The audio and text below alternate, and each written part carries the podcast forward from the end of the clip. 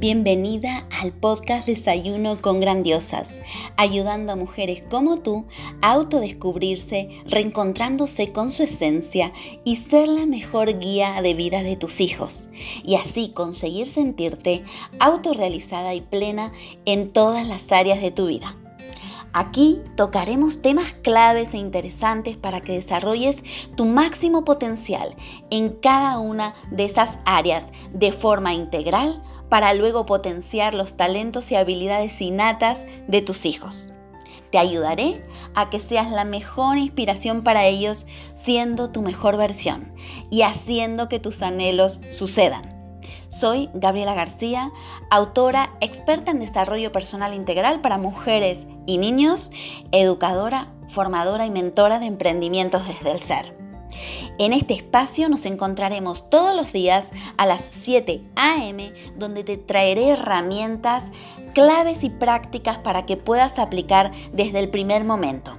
Y además, todos los lunes tendremos invitados, expertos, autores de primer nivel para que nos compartan toda su experiencia y sabiduría, donde hablaremos sobre transformación, pasión, misión, propósito, autoconocimiento, desarrollo personal, emprendimiento con alma, bienestar, historias de vida, mujeres que inspiran, libros y mucho más.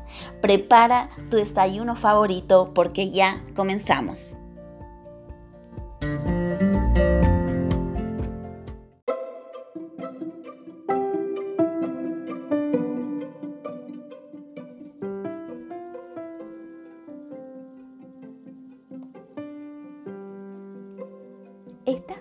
¿Estás luchando con los cambios del mundo y además eres madre, padre o educador?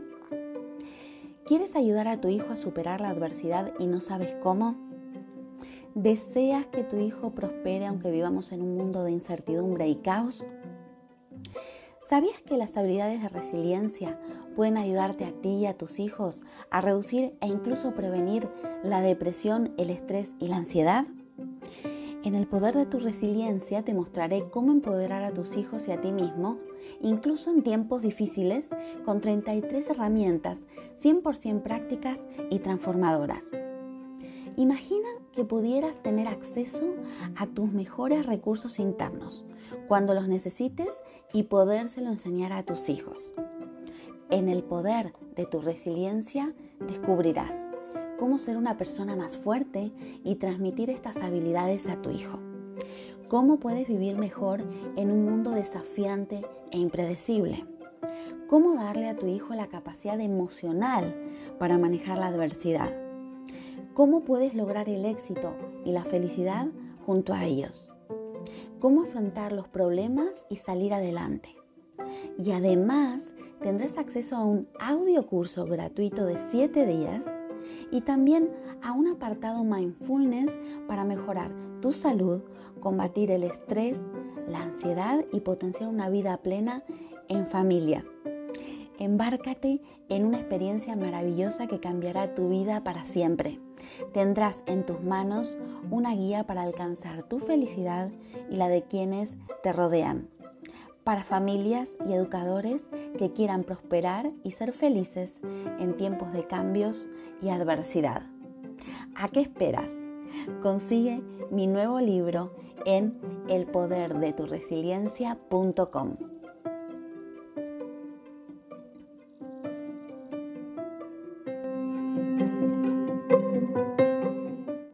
Hola Cristina, ¿qué tal estás?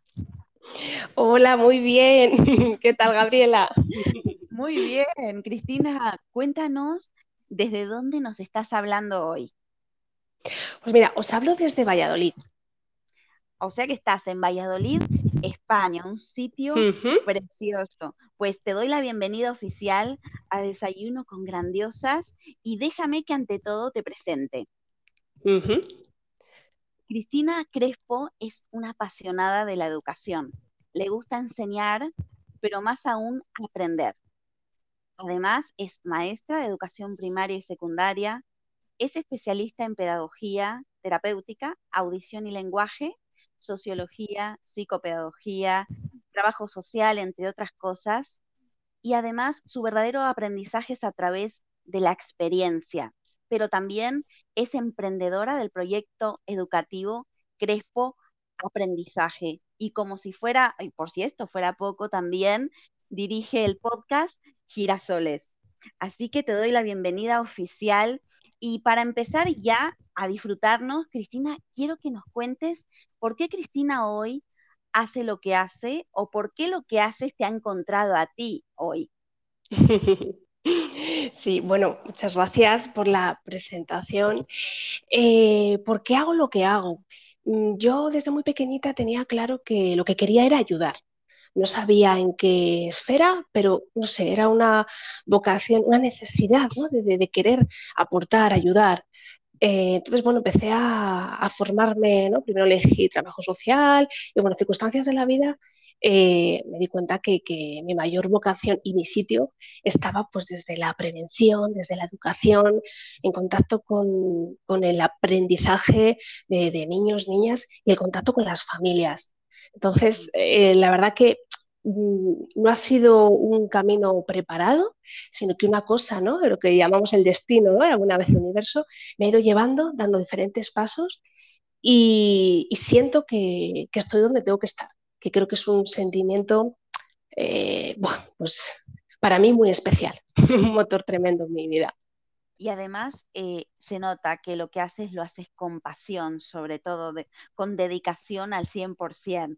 Eh, por eso quiero que hablemos sobre cómo podemos, digamos, gestionar los conflictos, porque sé que tú te especializas también en esto, eh, y estos conflictos convertirlos en aprendizaje. Sí, la verdad que es un tema eh, que son muchas las familias que, me preguntan y, trabajo con ellos directamente con esto. ¿Por qué? Porque los conflictos eh, son inevitables, incluso necesarios. Siempre que empiezo un taller con familias, siempre me gusta, ¿no? Empiezo, digo, el conflicto es, y les dejo que terminen la frase. Y cuando empezamos el taller, siempre eh, la, primera palabra que, dicen es aburridos, mm, duros, agotadores. Y cuando termina el taller ya empezamos a ver que el conflicto puede ser lo que estamos diciendo, un aprendizaje, una oportunidad. Yo creo que lo más importante es mm, centrarnos en qué es discutir y la importancia de discutir. es decir, mm, la mayoría de las veces ¿no? las familias me dicen, mira Cristina, es que necesito tu ayuda porque es que en mi casa es continuamente conflictos, problemas y, y, te das cuenta que a veces el problema en sí es que no se está discutiendo lo necesario. Asociamos a veces discutir. Claro, eso es la base de la comunicación. Solemos asociar discutir a algo muy negativo, donde las palabras nos van a hacer daño, donde nos sentimos atacados. igual lo que tenemos que hacer es darle una vuelta a eso y verlo desde el otro punto de vista. Claro, es cómo estamos viéndolo, ¿no? ¿Qué concepto tenemos o qué concepto preconcebido tenemos sobre, sobre el conflicto, ¿no? Entonces es, mm. ir eh, quitando esos velos, ¿no? De que no es tan, tan malo tener conflictos, sino qué actitud tomamos frente a ellos y, qué hacer con ellos, ¿no? Eso es, porque además discutir eh, es intercambiar información, no estar de acuerdo y, es muy común. Es, muy, lo complicado es estar de acuerdo siempre, tanto en el tema laboral, con compañeros, en la familia, con tus hijos. Entonces, partiendo de que vamos a discutir como seres sociales que somos, eh, mm, vamos a, poner unas bases para que las discusiones sean, eh, se puedan canalizar bien. ¿no? Entonces, imprescindible, imprescindible, imprescindible, asertividad, empatía y escucha activa. Porque además me encuentro que que hay muchos niños que, evitan las discusiones. Vale, pues, pues cedo, eh, u otros al revés, ¿no? que quieren imponer su criterio. Y, son un poquito las dos caras de una misma moneda que hay que trabajar, porque al fin y al cabo son habilidades sociales que nos afectan a todas las áreas. ¿eh? Como no sepamos eh, pues tener estas habilidades de comunicación, nos va a afectar a todo.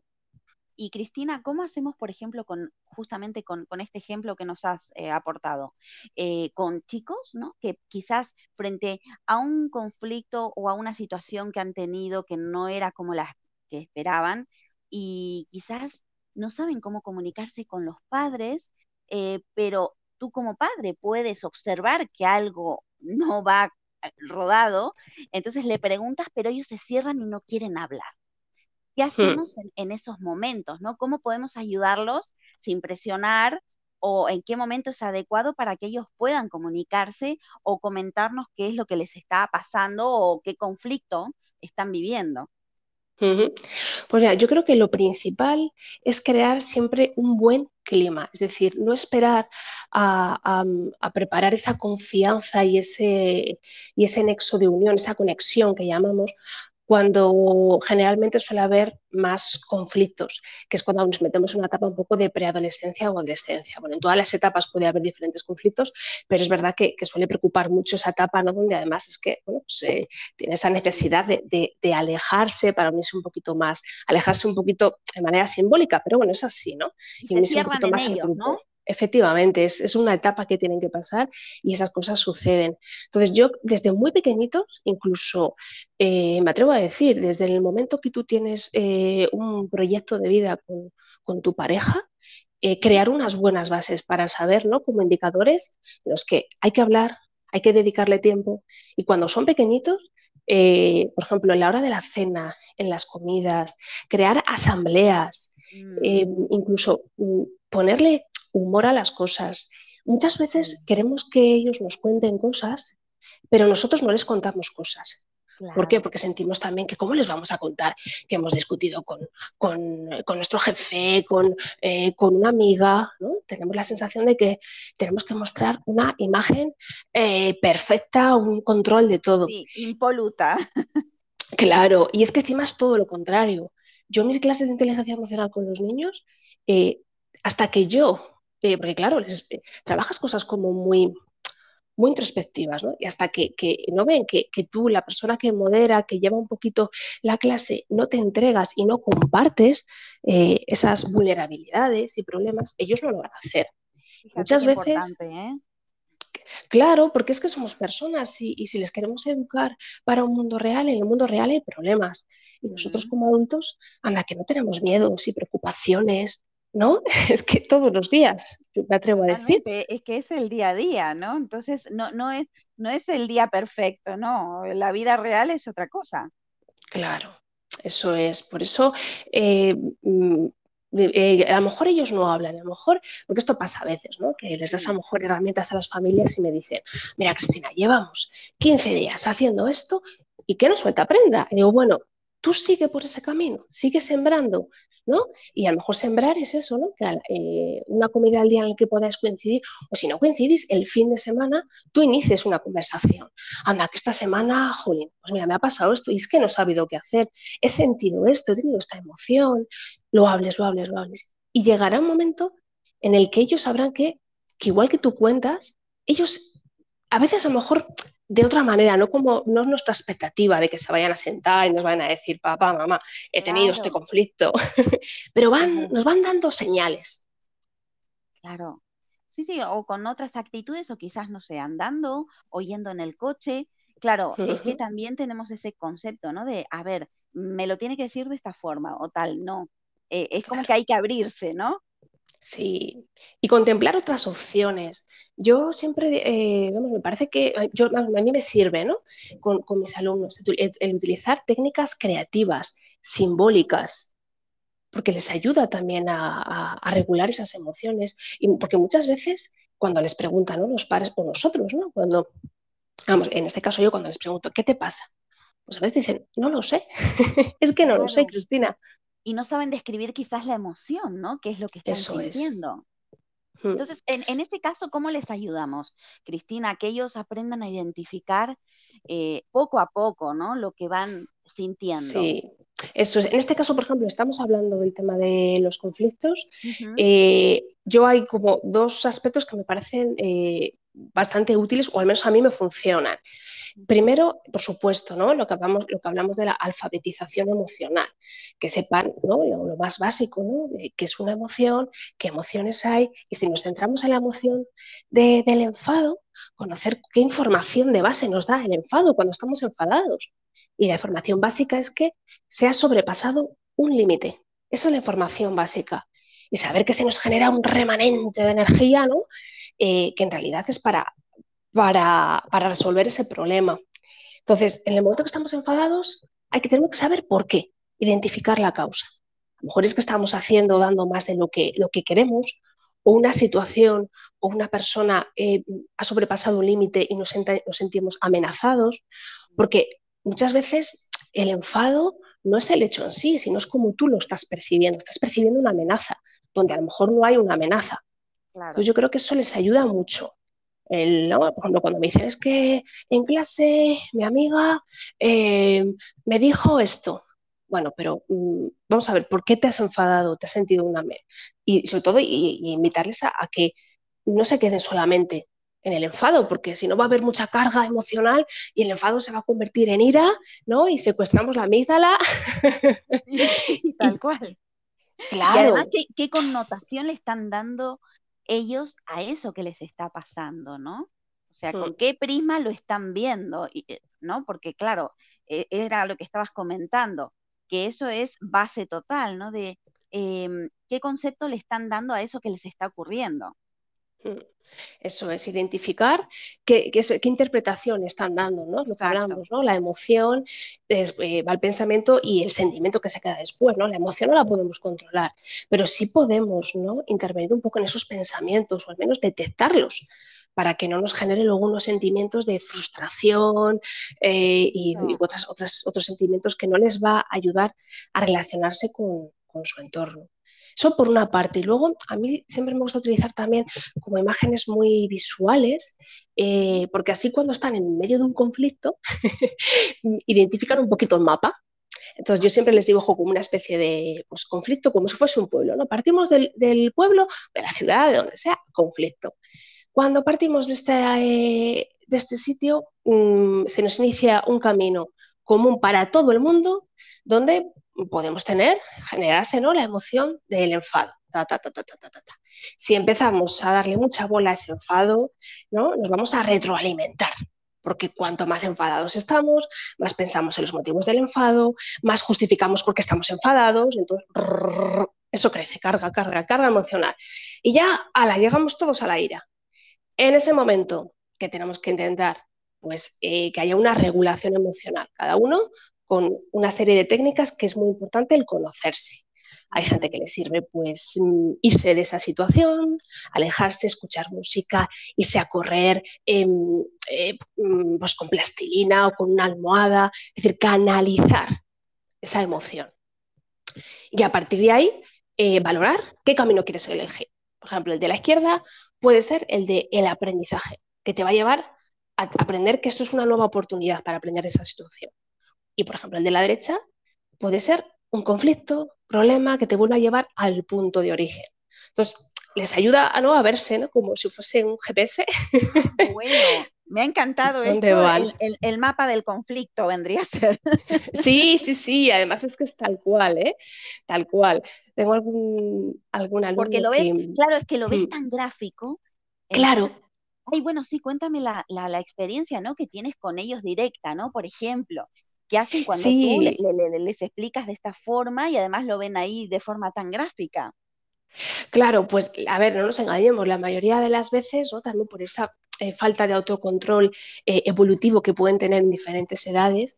Pues, eh, lo que te que decir, hay algún alumno que, le hago un seguimiento, le ayudo ¿no? con inteligencia emocional, educación emocional, en un plano individual, no, no grupal. Y a lo mejor les veo, le veo toda la semana, les veo toda la semana, pues media horita. Entonces me hace gracia porque, porque, bueno, la mayoría de las veces al principio te dicen, mira, he visto el mapa, Cristina, pero he llegado a la parada de la ira y al final, mira, me he ido al camino del conflicto, lo sé, lo sé, y he vuelto otra vez al punto de partida, he vuelto a pensar en los problemas, como que un círculo que no le veía salida. Pero yo siempre digo, bueno, pero si tú ya has visualizado que estabas ahí y que te has dejado llevar, me parece muy bien, es un camino, porque ya tienes lo que hablamos, ese mapa mental. Ahora tenemos que trabajar de qué manera puedes coger el otro camino. Y es ahí. Y se ha dado cuenta, claro. Claro, eso yo creo que es lo más importante, sobre todo, el darte cuenta. Porque cuántas veces a nosotros como madres pues nos damos cuenta que, bueno, que hemos cogido el camino equivocado, pero bueno, bueno, pues, pues aprendemos para la próxima, volvemos a empezar. No, y dicho sea de paso, ya que lo has mencionado, es que súper importante estas técnicas también para nosotros como adultos, ¿no? Primero y principal, ya, ya te diría que es primordial incluso para que ellos también se reflejen en, en cómo nosotros enfrentamos como adultos estos conflictos. Sí, Sí, sí, es verdad. Y para eso, básico, básico, básico, el tema de la comunicación, ¿no? Escucha activa. Escucha activa no es estar escuchando eh, callado mientras estás pensando, cuando se calle le voy a decir esto, ¿no? Es recoger lo que te está diciendo la otra persona e ir analizándolo. Eso es una escucha activa. Y el tema de comunicar, claro, eh, cuando estamos tranquilos, comunicarnos puede ser fácil, pero ¿qué pasa cuando ya estamos en plena ira? Que, no, no, no, nos pisamos, no dejamos hablar. Y yo, por ejemplo, a las familias, ¿qué les aconsejo? Y además poniéndole además este toque de, humor que siempre genera introducir en, una discusión mm, un, elemento externo, como puede ser, mm, por lo primero que pilles, a lo mejor, eh, una cuchara.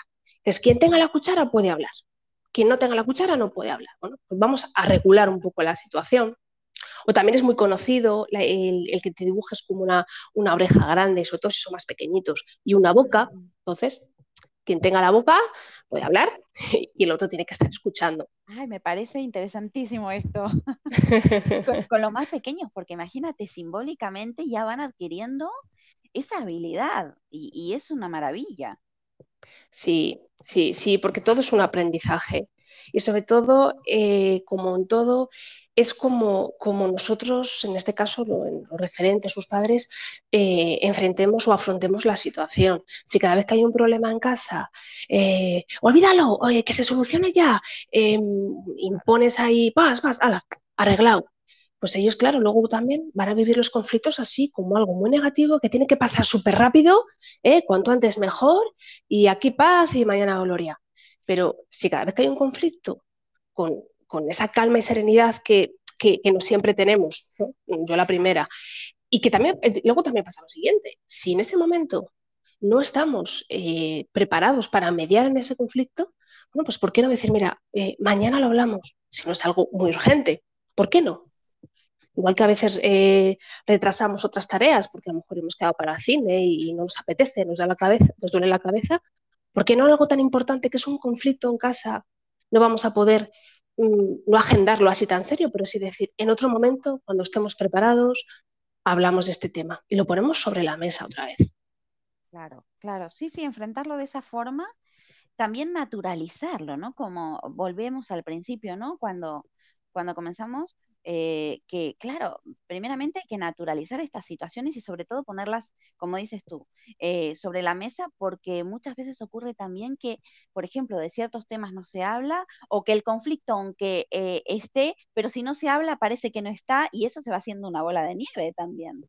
Claro, claro, sí, porque luego es cuando con sus amistades pues van a reproducir un poquito lo mismo a lo mejor, o, cuando luego tengan eh, sus relaciones eh, en otros ámbitos, porque van a tener la necesidad de querer decir algo, pero van a enseguida, ¿no? Ese pensamiento les va a llevar a esto va a generar problemas, se van a enfadar. Eh, no, no, no, no, no. Siempre tenemos que dar nuestra opinión. Y siempre les digo, siempre, siempre, siempre, siempre, siempre. Lo que no vale es a costa de pues criticar, humillar y dejar a la otra persona pero con asertividad, que es muy complicado, ¿no? Decir lo que tú piensas, ¿no? Sin ofender al resto, con empatía, con no tener lugar en las personas y con esa escucha activa, yo creo que se puede hablar de todo, de todo, de todo. Claro, es que es, la comunicación es, es la vía para, llegar a avanzar, ¿no? Eh, en muchos aspectos. Y Cristina, em, por ejemplo, en el mundo de hoy, ¿no? Sobre todo, eh, de la inmediatez y que quizás las nuevas generaciones están acostumbradas a tenerlo todo ya en cero coma, ¿no? Em, ¿Cómo se puede mm, aprender a controlar y a manejar y a gestionar la frustración, sobre todo en los pequeños, ¿no? Que están tan acostumbrados a tener eh, todo de forma inmediata, en este mundo tan instantáneo, ¿no? En el que estamos viviendo. Hmm. Pues lo primero, eh, validar la emoción porque una frustración no deja de, ser una situación muy desagradable para quien lo está viviendo y si nosotros lo que queremos es ayudar a que tenga estrategias para que no se frustre la próxima vez, por supuesto, primero es validar, que validar que no es justificar, ¿no? tan conocido como eh, entiendo que, te sientas así porque eh, querías eh, ir al parque y, está lloviendo, o que querías jugar con el ordenador y ahora en este momento no se puede. Decir, entiendo, entiendo que puedas pasar por esta situación. pero claro, no justifica a lo mejor el, que que te, este, al sentirte frustrado, pues estés dando un golpetazo a la puerta, estés pegando a tu hermana. Entonces yo creo que lo primero es eso, es empatizar, ver eh, qué necesidad tienen en ese momento, validarle la emoción, ofrecerles alternativas. Es decir, a mí cuando un, alumno, una familia me cuenta, eh, mira, es que mi hijo se ha frustrado mucho con esto. Digo, bueno, pero ¿cómo ha gestionado? ¿Cómo ha gestionado esa situación? No, no, no, no, que se fue y, y estuvo un rato sin hablar. Bueno, pues, pues no la, tampoco la ha gestionado mal en un principio. Luego ya cuando esté en un momento de, calma, ¿no? no esté eh, tan reactivo, sino receptivo, ahí ya sí nos podemos acercar, y preguntarle, ¿Y, por qué te has sentido así? ¿Y qué pensamientos estabas teniendo en ese momento? Y sobre todo, el cómo te puedo ayudar. Siempre intentando que sean ellos los que propongan. Nosotros, si no, ya les podamos dar diferentes alternativas. Y luego, claro, pues lo que estábamos hablando, compensar un poquito en esta sociedad en la que vivimos, que, a un botón plim tenemos todo.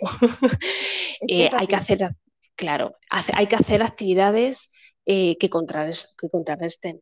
El, contacto con la naturaleza es muy, muy importante. El tema de, que tengan una planta, que la rieguen, que la cuiden, como la semilla mm, pues va creciendo, diferentes actividades también simbólicas siempre les va a ayudar. Y sobre todo nosotros valorando, porque a veces, claro, los niños eh, nos escuchan, nos ven. Y a veces nosotros como adultos, ¿qué valoramos? El paquete que llega súper rápido, el que has hecho esta llamada y te lo has solucionado. Y ellos lo ven cuando decimos, ay, qué bien, mira, ya tenemos el viaje organizado, mira qué bien, ya he comprado esto, mira qué bien, mira, mira, mira qué bien, porque significa que ya he hecho muchas cosas. Y luego intentamos hacerles ver que tenemos que estar en calma, sin tanto estímulo. Claro, pero a veces es como muy contradictorio. Ven, claro. ven todo lo contrario luego, en las acciones cotidianas, claro. Eso es. Yo personalmente cuando me noto que estoy muy, muy acelerada, eh, intento pues como eh, muy forzado, a lo mejor muy, muy teatrero, pero hacia atrás, el, el, valorar el pequeñas cosas, incluso en este caso a mi hija, el transmitirle, mira qué bien hemos hecho esto, mira el rato que hemos estado haciéndolo, ¿no? Generalmente lo que suelo decir es, venga, vamos, ¿no? pues mm. contrarrestar, qué, qué a gusto, sin prisa, o, o, yo misma, ¿no? Lo digo un poquito también como para yo escucharme, autorregularme, vamos a dar un paseo sin prisa, vamos a comprar esto sin prisa, con calma, yo creo que así contrarrestamos un poquito esta sociedad que vamos a todos a mil.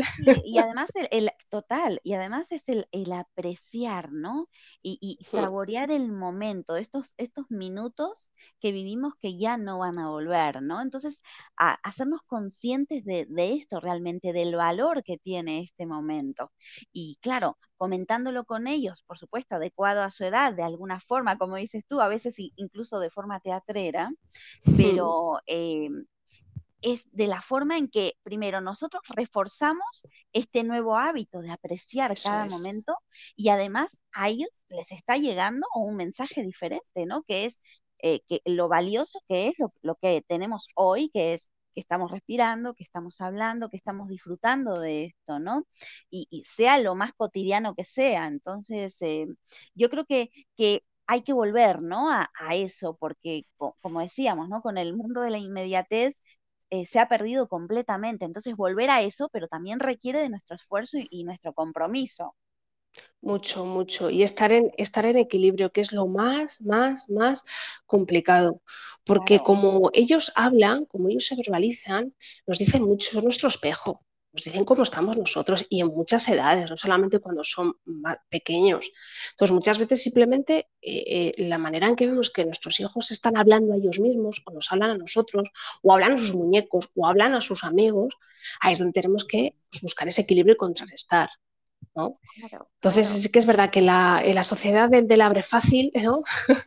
no, nos hace, no nos hace ningún favor. Así que sí tenemos que tener el foco ahí, prestar la atención. Tal cual.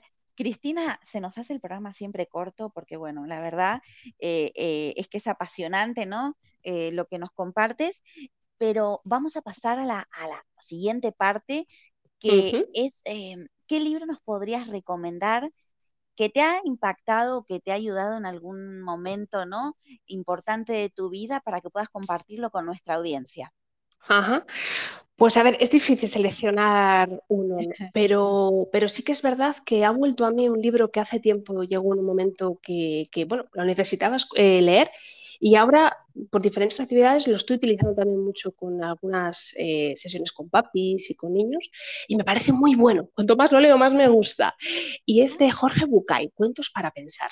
Ah, qué bonito, sí, sí, sí. Sí. Mm. ese es un libro para tenerlo siempre, ¿eh? Sí. Cuentos, cuentos para pensar de Jorge Bucay, sí. Si tuviese que seleccionar uno ahora mismo que me venga a la cabeza y que tenga ese impacto que además que ha vuelto un poquito del pasado, me quedo con este que se puede, además podemos sacar muchísimo aprendizaje. Son muy cortitos, lo justo para leer uno antes de dormir o uno al levantarte o uno cuando quieras. Lo puedes leer también con tus hijos porque luego cada uno a diferente edad ve un matiz diferente. Claro. Sí, sí, es, Es, para todos, la verdad que es para todos y para, para diferentes etapas también. Eso es, así que si tuviese que destacar uno, mm, hoy me quedo con cuentos para pensar. Pues ideal, ideal, ahí apuntando. Jorge Bucay, cuentos para pensar. Y Cristina, bueno, ya vamos a, a la última pregunta. ¿A qué experto experta, autor o autora nos puedes recomendar para que entreviste en el programa y que nos comparta tips para vivir mejor relacionado ¿no? con estos temas de, del desarrollo personal, de la crianza, incluso de la mujer también. Ajá. Bueno, aquí no te puedo decir solo uno, ¿eh? Aquí de primeras me vienen tres, que, es que, mm, y justo lo que acabas de decir, crianza, eh, mujer, desarrollo, es que, vamos, ni, al dedo. Eh, pues mira, em, Beatriz eh, Saiz de, Barrada, de Barrada, creo que lo he pronunciado mal el apellido, por si también cuando me escuche. es una pediatra. sí. Sai de Barada, sí. Es una pediatra que trabaja en atención, eh, en atención temprana en Navarra, que es una pasada. Tiene un podcast eh, buenísimo, El Puzzle de Bea, eh, que habla de salud mental. Y no te quiero contar más de ella porque es una mujer resiliente, empática y tiene mucho, mucho, mucho que aportar. Es una gran luchadora entonces, esa es una. A descubrir aquí entonces. Sí, os va a encantar, os va a encantar, vea. Eh, Consu, Consu González. Consu González es una mentora de mujeres que a través de su experiencia personal eh, ayuda a otras, en este caso eh, está especializado en el trabajo con mujeres porque parte de la experiencia que ella ha vivido. Y es que, eh, mm, bueno, pues tampoco quiero contar más porque también tiene una historia muy bonita, muy bonita, muy dulce. Pues sí, aquí. Sí, y Beatriz y, Gema Poveda. Gema Poveda también, además, bueno, Consu González tiene un, podcast también, Mentes Positivas, y Gemma Poveda, el, secreto de, Zoe, que es, mm, bueno, una maravilla de meditación, eh, también de educación consciente y todas ellas, tres grandes mujeres con tres grandes historias y con muchísimo, muchísimo que aportar. Pues tienen que estar entonces aquí en, grandiosas gracias a ti, a ti, Cristina.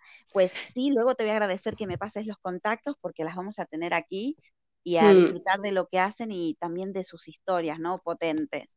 Cristina, se nos acabó el tiempo. Eh, ya decirte que, bueno, como se nos ha quedado corto, te invito a próximos programas para seguir hablando de todo esto tan interesante. Cuéntanos cómo te puede encontrar la gente. Mm, bueno, lo primero, lo primero, que no quiero que se, vamos, que se me olvide, eh, es el, agradecerte eh, a ti eh, que me hayas dado esta oportunidad en tu espacio, porque para, grandiosa tú, solamente estoy escuchando tu voz y transmite tanto que ya estoy deseando el poder ponerte cara, no solamente con foto, ¿eh? Así que ahí, ahí queda. Sí. Y también además... quiero invitarte a, mi podcast, ¿eh? Ah, claro, es que no hemos hablado, sí, Educando Girasoles. Sí, sí, quiero invitarte para, poder conocerte más y que te puedan conocer también las personas que, me siguen, por eso, porque es una mujer muy grandiosa que estás aportando muchísimo. Entonces, eso lo primero, ¿eh? Que no se me olvide. Encantada, pues ya tienes el sí rotundo pero sin, pensarlo, para, para continuar esto, ¿no? Que, que estamos disfrutándolo tanto nosotras y yo creo que también la audiencia, así que pues eso ya está hecho. Muy bien. ¿Y localizarme? Pues mira, me pueden localizar eh, a través de la página web, aunque sí que estamos un poquito a veces ahí en construcción, eh, pero yo creo que en breve ya, ya saldrá, que es eh, crespoaprendizaje.com, todo junto, crespoaprendizaje.com. Y bueno, a mi mail personal, cristina.crespoaprendizaje.com y a través de las redes sociales, tanto Facebook como en Instagram, en Cristina Crespo Aprendizaje o Crespo Aprendizaje. En cualquiera de esas, ahí estaré. Lo vamos a poner luego también en el, aquí debajo del podcast para que puedan eh, localizarte y seguirte eh, rápidamente. Cristina, pues yo te deseo lo máximo eh, en todos tus proyectos y que sé que son fenomenales para que sigas ayudando a todas estas personas que, que están cerca tuyo, que son familia, que también eh, son niños, a tus alumnos. La verdad que es un lujo eh, que tus alumnos tengan una persona como tú, la verdad, sinceramente. Y ojalá que haya muchas como tú en, en los colegios, porque eso es lo que necesitamos. Muchas gracias. La verdad que la suerte es la mía de trabajar con familias y con niños tan, tan, pues tan especiales. Yo no, trabajo en un colegio, eh, atiendo de manera privada. Ah, eh, vale, en el gabinete estás. Sí, eso es. Eh, y, te, pero, te, aseguro que, en los colegios, en las aulas, bueno, pues hay muy, muy, muy grandes profesionales que, defienden un poquito esto que hablamos. Sí, sí, sí. sí cada vez más, sobre todo con, con, ¿no? Con, con, el tema de gestión emocional, que yo creo que poco a poco va a ser, ya es primordial, pero para implementarlo, ¿no? Porque es, es algo, es una asignatura imprescindible, ¿no? Que, que necesitamos que esté en, todos los colegios. Así que bueno, poco a poco se va abriendo ese túnel. Eso es, cada vez somos más. Eso es. Cristina, te envío un abrazo enorme y ya luego continuaremos en, en tu podcast también. Eso es, ahí nos vemos. Muchísimas gracias, Gabriela, y muchísima gente, muchísimas gracias a todos los que nos estáis escuchando. Gracias a ti, un abrazo grande. Adiós, hasta luego.